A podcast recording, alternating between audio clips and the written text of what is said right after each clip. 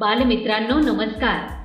आपण ऐकत आहात महाराष्ट्रातील पहिले शैक्षणिक रेडिओ चॅनेल माय अनंत.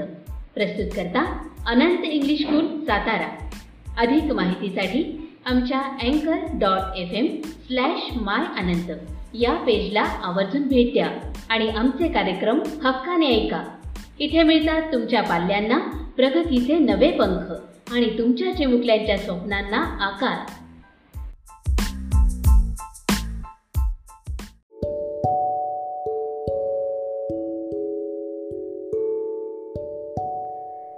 विद्यार्थी मित्रांनो नमस्कार.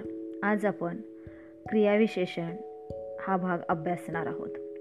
मागील येतेत आपण नाम सर्वनाम विशेषण व क्रियापद या विकारी शब्दांचा अभ्यास केलेला आहे. तुमच्या पाठ्यपुस्तकातील पान क्रमांक सतरावरती एक परिच्छेद तुम्हाला वाचण्यासाठी दिलेला आहे. रवी वारंवार आजारी पडतो. त्याचे घर शाळेच्या पलीकडे आहे. मी अनेकदा त्याच्या घरी जातो. आजही गेलो होतो. मला पाहताच तो झटकन उठला. मी त्याला म्हणालो तू हल्ली सारखा आजारी पडतो आहेस. मी काल तुझी खूप वाट पाहिली. मला तुझ्याशिवाय अजिबात करमत नाही. मी तुला नेहमी सांगतो की दररोज व्यायाम कर. तुझ्या शरीराची ताकद आपोआप वाढेल. आता हा परिच्छेद ऐकल्यानंतर तुमच्या लक्षात येईल की रवी वारंवार आजारी पडतो. या छोटी छोटी वाक्ये दिलेली आहेत या परिच्छेदामध्ये.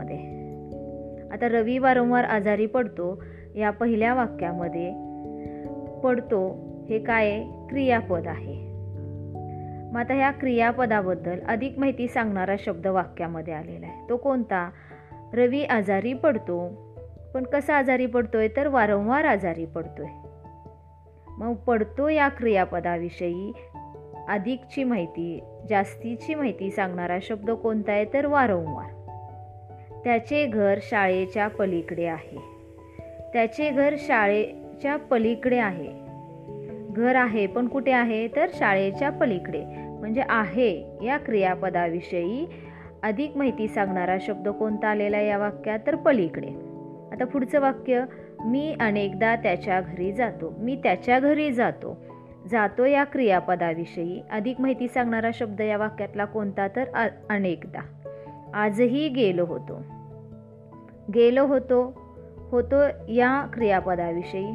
आजही या शब्दाने अधिक माहिती सांगितलेली. मला पाहताच तो झटकन उठला. या परिच्छेदामध्ये अंडरलाईन केलेले जे सर्व शब्द आहेत वारंवार पलीकडे अनेकदा आजही झटकन हल्ली खूप अजिबात नेहमी दररोज आपोआप.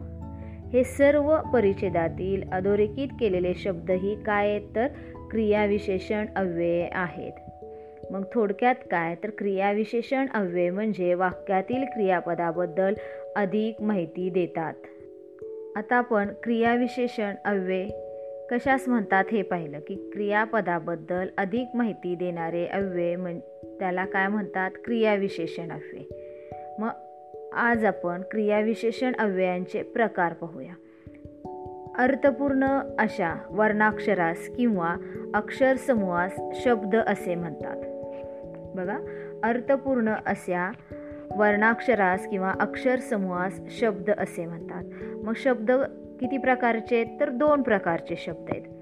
लिंग वचन विभक्तीनुसार बदल होणारे शब्द. यांना सअव्यय किंवा विकारी शब्द म्हणतात.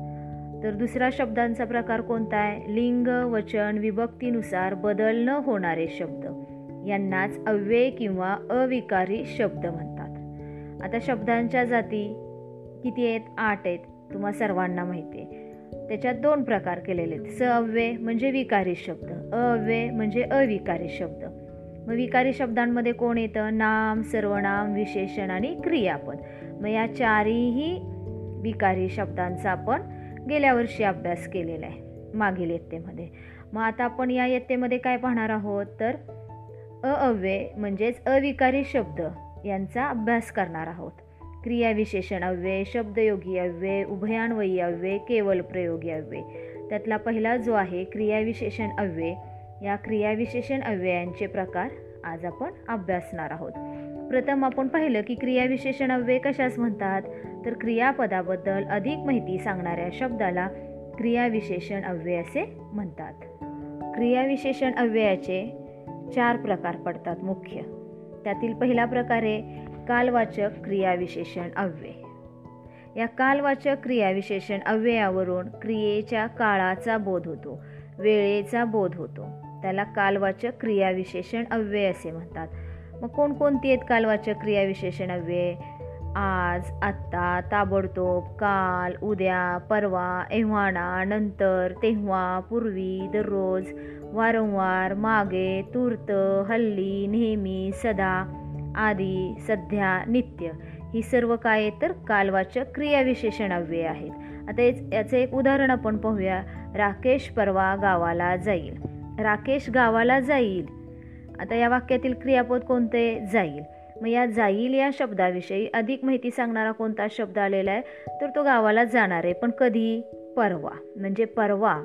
या शब्दावरून क्रियेचा काळ या ठिकाणी आपल्याला दिसून येतो. आता क्रियाविशेषण अव्ययाचा दुसरा प्रकार आहे स्थलवाचक क्रियाविशेषण अव्यय. या स्थल या शब्दावरूनच आपल्या लक्षात येतं की क्रियेच्या स्थळाचा बोध होतो. म्हणजे त्या ठिकाण ठिकाण. थोडक्यात स्थळ म्हणजे ठिकाणाचा आपल्याला त्या शब्दातून बोध होत असतो. मग ही क्रि स्थलवाचक क्रियाविशेषणाव्यय कोणकोणती आहेत? येथे तेथे इकडे तिकडे पलीकडे समोर मागे वर खाली पुढे सर्वत्र सभोवार दूर लांब इथे जिथे जिकडे.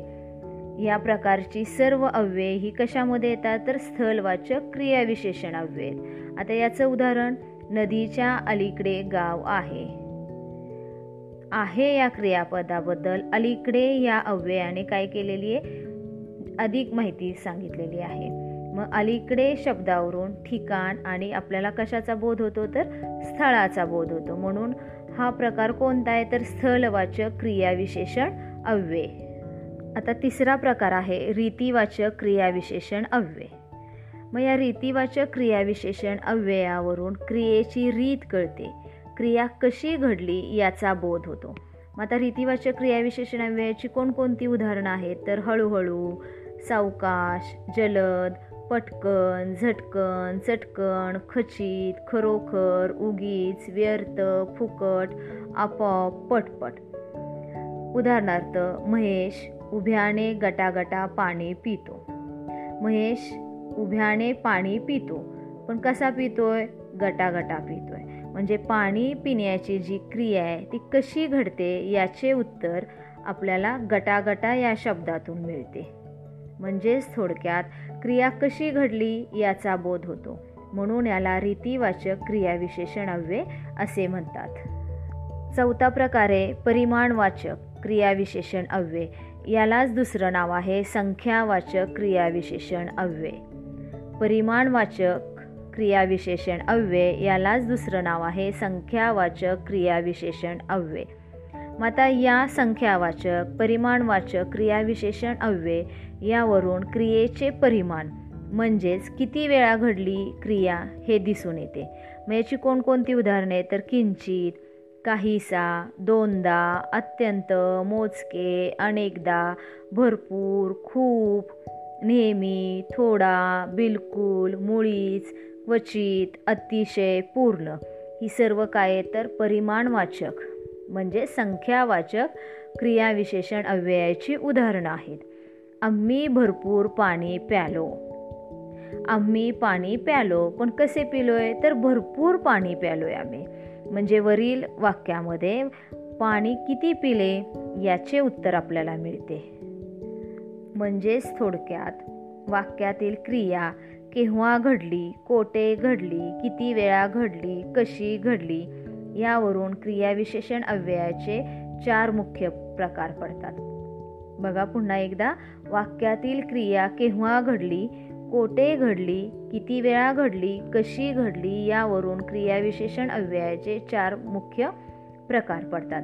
आता तुमच्या पाठ्यपुस्तकातील पान क्रमांक पंचवीसवरती क्रियाविशेषण अव्ययांचे प्रकार दिलेले आहेत. कालवाचक क्रियाविशेषण अव्यय स्थलवाचक क्रियाविशेषण अव्यय रीतीवाचक क्रियाविशेषण अव्यय परिमाणवाचक म्हणजेच त्याचं दुसरं नाव आहे संख्यावाचक क्रियाविशेषण अव्यय असे चारही प्रकार क्रियाविशेषण अव्ययांचे दिलेले आहेत. त्या ठिकाणी उदाहरणं दिलेली आहेत. ती तुम्ही वाचायचेत. त्याच्यानंतर वहीमध्ये लिहून काढायचेत.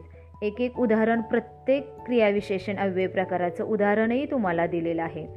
पूर्वी शिक्षक पगडी घालत असत.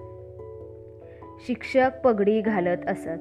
पूर्वी या पूर्वी या शब्दाने असत घालत असत. या क्रियापदाविषयी जास्तीची माहिती सांगितलेली आहे. अधिकची माहिती सांगितलेली आहे. त्यामुळे पूर्वी हे अव्यय जे आहे हे कालवाचक क्रियाविशेषण अव्यय आहे. त्यानंतर दुसरं स्थलवाचक क्रियाविशेषण अव्यय. याचं एक उदाहरण दिलेले सभोवार जंगल होते. जंगल होते पण कसे कुठे? तर सभोवार होते. स्थलवाचक क्रियाविशेषण अव्यय गोगलगाय हळू चालते. गोगलगाय चालते पण कशी चालते? हळू. रीतिवाचक क्रियाविशेषण आलं टोपलीत फुले भरपूर आहेत. टोपलीत फुले आहेत पण किती आहेत? भरपूर आहेत. म्हणजे या ठिकाणी भरपूर हे काय झालं? परिमाणवाचक संख्यावाचक क्रियाविशेषण अव्यय. आता या ठिकाणी जी उदाहरणं दिलेली आहेत तुम्हाला कालवाचक क्रियाविशेषण अव्ययाचं त्यातील कोणतीही दोन उदाहरणं घ्यायची आणि या दोन उदाहरणांचा वापर करून वाक्य तयार करायचे. म्हणजे कालवाचकमध्ये पहिलं उदाहरण आहे आधी तर आधी हे क्रियाविशेषण घ्या आणि या आधी या क्रियाविशेषण अव्ययाचा वापर करून तुम्ही वाक्य तयार करायचे. असे प्रत्येक चारही प्रकारामधली दोन दोन उदाहर क्रियाविशेषण अव्यय घ्या. त्याचा वापर करून वाक्य तयार करा. आता याच ठिकाणी तुम्हाला एक प्रश्न दिलेला आहे की खाली दिलेल्या शब्दांचे क्रियाविशेषण अव्ययांच्या प्रकारानुसार वर्गीकरण करा. चार टोपल्या दिलेल्या आहेत. या चारही टोपल्यामध्ये प्रकारां जे आहेत म्हणजे क्रियाविशेषण अव्यय जी उदाहरणं दिलेली आहेत ते प्रकारानुसार त्याच्यामध्ये लिहायची आहेत. त्याच्यानंतर शब्द कोडे सोडवूया असा एक प्रश्न आहे की खालील चौकोनातील अक्षरांमध्ये क्रियाविशेषण अव्यय लपलेली आहेत. उभ्या आडव्या व तिरप्या पद्धतीने अक्षरे घेऊन क्रियाविशेषण अव्यय तयार करावं दिलेल्या जागेत लिहा. या ठिकाणी तुम्हाला तीन क्रियाविशेषण अव्यय तयार करून दिलेली आहेत बघा. थोडासा. उभा उभ्या लाईनमधलं. आडव्या लाईनमध्ये मोजके. आणि असा तिरखा तिरक एक क्रियाविशेषण एक काही. या पद्धतीनं तुम्ही काय करायचे? अक्षरं घ्यायचेत. उभ्या आडव्या तिरप्या पद्धतीने आणि क्रियाविशेषण अव्यय तयार करायचे पुस्तकावरती न लिहिता वहीमध्ये ती लिहून काढायची आहेत. पान नंबर एकोणतीसवरती. एक तक्ता पूर्ण करण्यासाठी तुम्हाला दिलेला आहे. वाक्य दिलेली आहेत. क्रियापद तुम्हाला त्यातलं ओळखायला सांगितलेले. क्रियाविशेषण कोणतं आहे ते ओळखून लिहायचे आणि क्रियाविशेषणाचा प्रकार लिहायचा आहे. पहिलं वाक्य आपण पाहूया. काल तो मुंबईला गेला. या वाक्यातील क्रियापद कोणते? गेला. मग गेला या शब्दाविषयी अधिक माहिती सांगणारा शब्द कोणता आहे? तर काल तो मुंबईला गेला. पण कधी गेलाय? काल गेलेला आहे मग क्रियापद कोणतं याच्यातलं गेला? क्रियाविशेषण कोणतं आलं? काल. आणि क्रियाविशेषणाचा प्रकार कोणता आला? तर कालवाचक क्रियाविशेषण आलं. दुसरं वाक्य आहे तो भरभर जेवतो. या वाक्यातील जेवतो हे क्रियापद झालं. तो जेवतो पण कसा जेवतोय? भरभर जेवतोय. म्हणजे क्रियापद या ठिकाणी जेवतो आला क्रियाविशेषण भरभर आलं आणि क्रियाविशेषणाचा प्रकार कोणता आला? रीतिवाचक क्रियाविशेषण. तिसरं वाक्य इथे शहाळी मिळतात. इथे मिळतात काय मिळतात? तर शहाळी मिळतात. म्हणजे शहाळी मिळतात पण कुठे? इथे. म्हणजे या वाक्यातील मिळतात हे काय क्रियापद आणि इथे हे काय झालं? क्रियाविशेषण झालं. आणि क्रियाविशेषणाचा प्रकार कोणता आला? स्थलवाचक. कारण इथे इथे म्हणजे ठिकाण दर्शवतोय हा शब्द. चौथं वाक्य मी तो धडा दोनदा वाचला. वाक्यातील क्रियापद कोणते वाचला. मी तो धडा वाचला. पण किती वेळा वाचलेला आहे? दोनदा वाचलेला आहे. मग क्रियाविशेषण या ठिकाणी दोनदा आले. आणि क्रियाविशेषणाचा प्रकार कोणता आला? संख्यावाचक. या संख्यावाचकलाच दुसरं नाव आहे परिमाणवाचक क्रियाविशेषणावे या पद्धतीने ही चारही वाक्य त्यांची क्रियापद क्रियाविशेषण आणि क्रियाविशेषणाचा प्रकार हाही तक्ता तुम्ही वहीमध्ये लिहून ठेवा. त्याच्यानंतर दुसरा अजून एक प्रश्न तुम्हाला दिलेला आहे. खालील वाक्यात कंसातील योग्य रीतिवाचक क्रियाविशेषण अव्यय लिहा. तुम्हाला या ठिकाणी रीतिवाचक क्रियाविशेषण अव्यय कंसामध्ये दिलेले आहेत. ढसाढसा सावकाश टपटप अपॉप.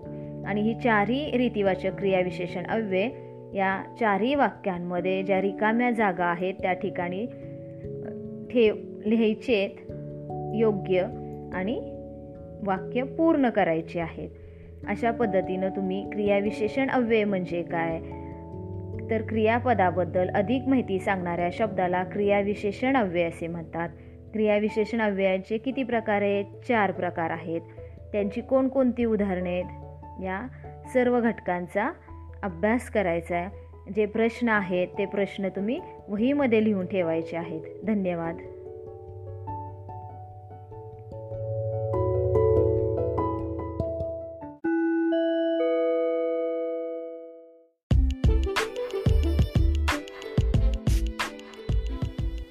मुलांनो विभक्तीचा अभ्यास करूयात.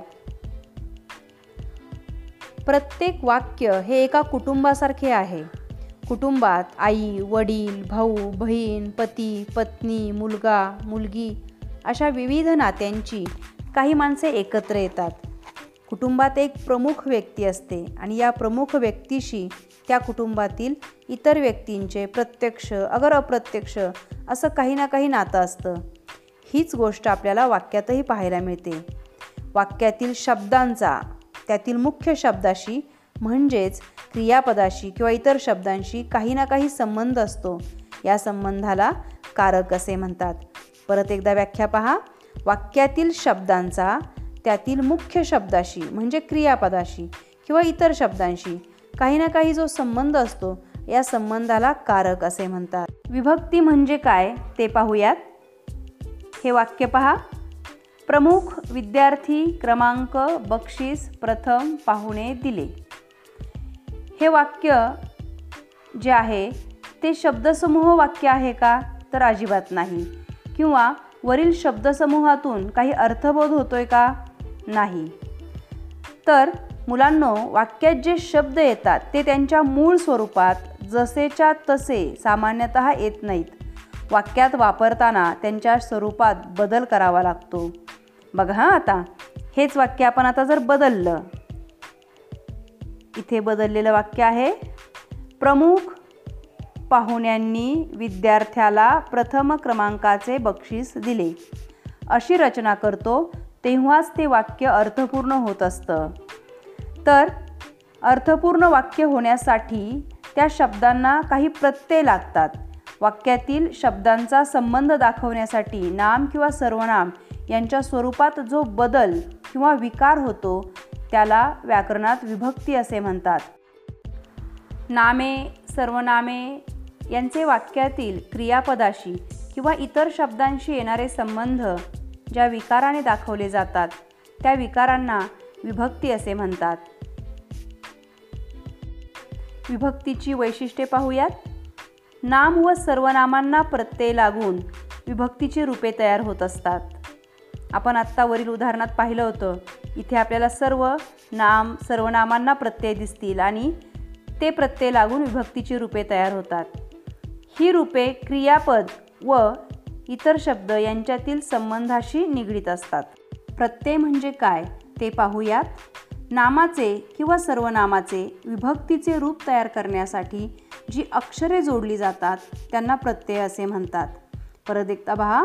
नामाचे किंवा सर्वनामाचे विभक्तीचे रूप तयार करण्यासाठी जी अक्षरे जोडली जातात त्यांना प्रत्यय असे म्हणतात. आता इथे फुला हे नाम आहे. फुला ही नामं आहेत. आणि यांचं विभक्तीचं रूप तयार करण्यासाठी या फुलाला स जोडला या फुलाला ला जोडला या फुलाला ना जोडला या फुलाला ची जोडला इथे चा जोडलेला आहे. थोडक्यात विभक्तीचे रूप तयार करत असताना नामाला किंवा सर्वनामाला जी अक्षरे जोडली जातात त्यांना प्रत्यय असे म्हणतात. इथे स ला ना ची चा हे सगळे प्रत्यय आहेत. सामान्य रूप पाहूयात. विभक्तीचे प्रत्यय लागण्यापूर्वी नामाच्या किंवा सर्वनामाच्या मूळ रूपात जो बदल होतो त्याला सामान्य रूप असे म्हणतात. आता पहा विभक्तीचा प्रत्यय कुठे कुठे लागला आहे रस्त्याला इथे त दिसतोय इथे ला दिसतोय इथे ने दिसतोय आणि इथे त दिसतोय. आपली व्याख्या काय सांगते?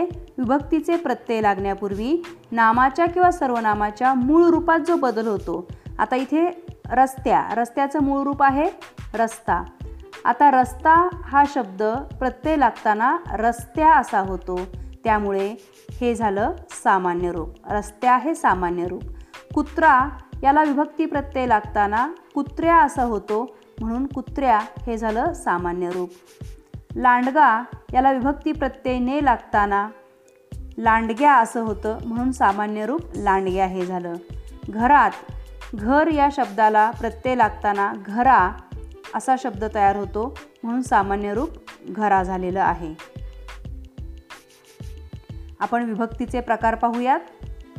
प्रथमा द्वितीया तृतीया चतुर्थी पंचमी षष्टी सप्तमी आणि संबोधन हे एकूण आठ प्रकार आहेत. मुलांनो खरं तर सप्तमीनंतर अष्टमी असायला हवं होतं पण इथे संबोधन आहे. याचं कारण या पहिल्या सातांना संस्कृतमधील नावं दिलेली आहेत आणि आठव्या संबंधाच्या वेळी हाक मारली जाते. म्हणून त्याला अष्टमी असे न म्हणता संबोधन असं म्हटलेलं आहे. हाक मारली जाते म्हणजे कसं? मुलांनो फुलांनो जेव्हा आपण इथे कुणाला तरी बोलवतो हाक मारतो तेव्हा त्याला संबोधन असं म्हटलं जातं. हाक मारणे बोलावणे याचाच अर्थ संबोधन असा होतो. त्यामुळे अष्टमी न म्हणता इथे संबोधन असं म्हटलेलं आहे. या विभक्तींचे प्रत्यय कोणते व त्यामुळे नामाच्या रूपात कोणते बदल होतात हे आपण या तक्त्याच्या माध्यमातून पाहूयात. घर या नामाची विभक्तीची रूपे पाहूयात. प्रथमा एकवचनात प्रत्यय लागत नाही शब्दाचं रूप घर असंच राहतं अनेक वचनातही प्रत्यय लागत नाही शब्दाचं रूप घरे असं होतं. पुढे द्वितीया. द्वितीयामध्ये एकवचनात प्रत्यय लागतो स ला ते उदाहरणार्थ घर. घरा स घराला अशा पद्धतीने होतं. अनेक वचनामध्ये स ला ना ते हा यापैकी एक प्रत्यय लागत असतो. उदाहरणार्थ घरास घरांना घराला या पद्धतीने हे प्रत्यय लागून विभक्तीची रूपे शब्दांची रूपे तयार होत असतात ते. पुढे तृतीया. तृतीयेमध्ये एक वचनामध्ये ने एशी हा प्रत्यय लागतो. घराने घराशी अशा पद्धतीने शब्दांची रूपे होतात. अनेक वचनामध्ये नि शी ई ही हे प्रत्यय लागतात. घरांनी घराशी अशा प्रकारे शब्दांचं रूप तयार होतं. चतुर्थीमध्ये स लाते हा एकवचनात प्रत्यय लागतो. घरास घराला आणि अनेक वचनामध्ये स ला नाते यांपैकी एक प्रत्यय लागतो. घरास घरांना अशा पद्धतीने शब्दांची रूपे होतात. पंचमीमध्ये ऊन हून हे प्रत्यय लागतात. घराहून अशा प्रकारे शब्दाचं रूप तयार होतं. आणि अनेक वचनातही हेच प्रत्यय आहेत घराहून अशा पद्धतीने शब्दांचं रूप तयार होईल. षष्टी पाहूयात आपण. षष्टीमध्ये एक वचनामध्ये चाची चे हे प्रत्यय लागतात. उदाहरणार्थ घराचा घराची घराचे आणि अनेक वचनामध्ये चे चा ची हे प्रत्यय लागतात. शब्दांची रूपं होतात. घरांचे घरांच्या घरांची अशा प्रकारे होतात. त्यानंतर सप्तमीमध्ये त इ आ हे प्रत्यय लागतात. घरात अशा प्रकारे शब्दाचं रूप तयार होतं. अनेक वचनामध्ये त इ आ हेच प्रत्यय लागतात. घरात अशा पद्धतीने शब्दाचं रूप तयार होतं. संबोधनमध्ये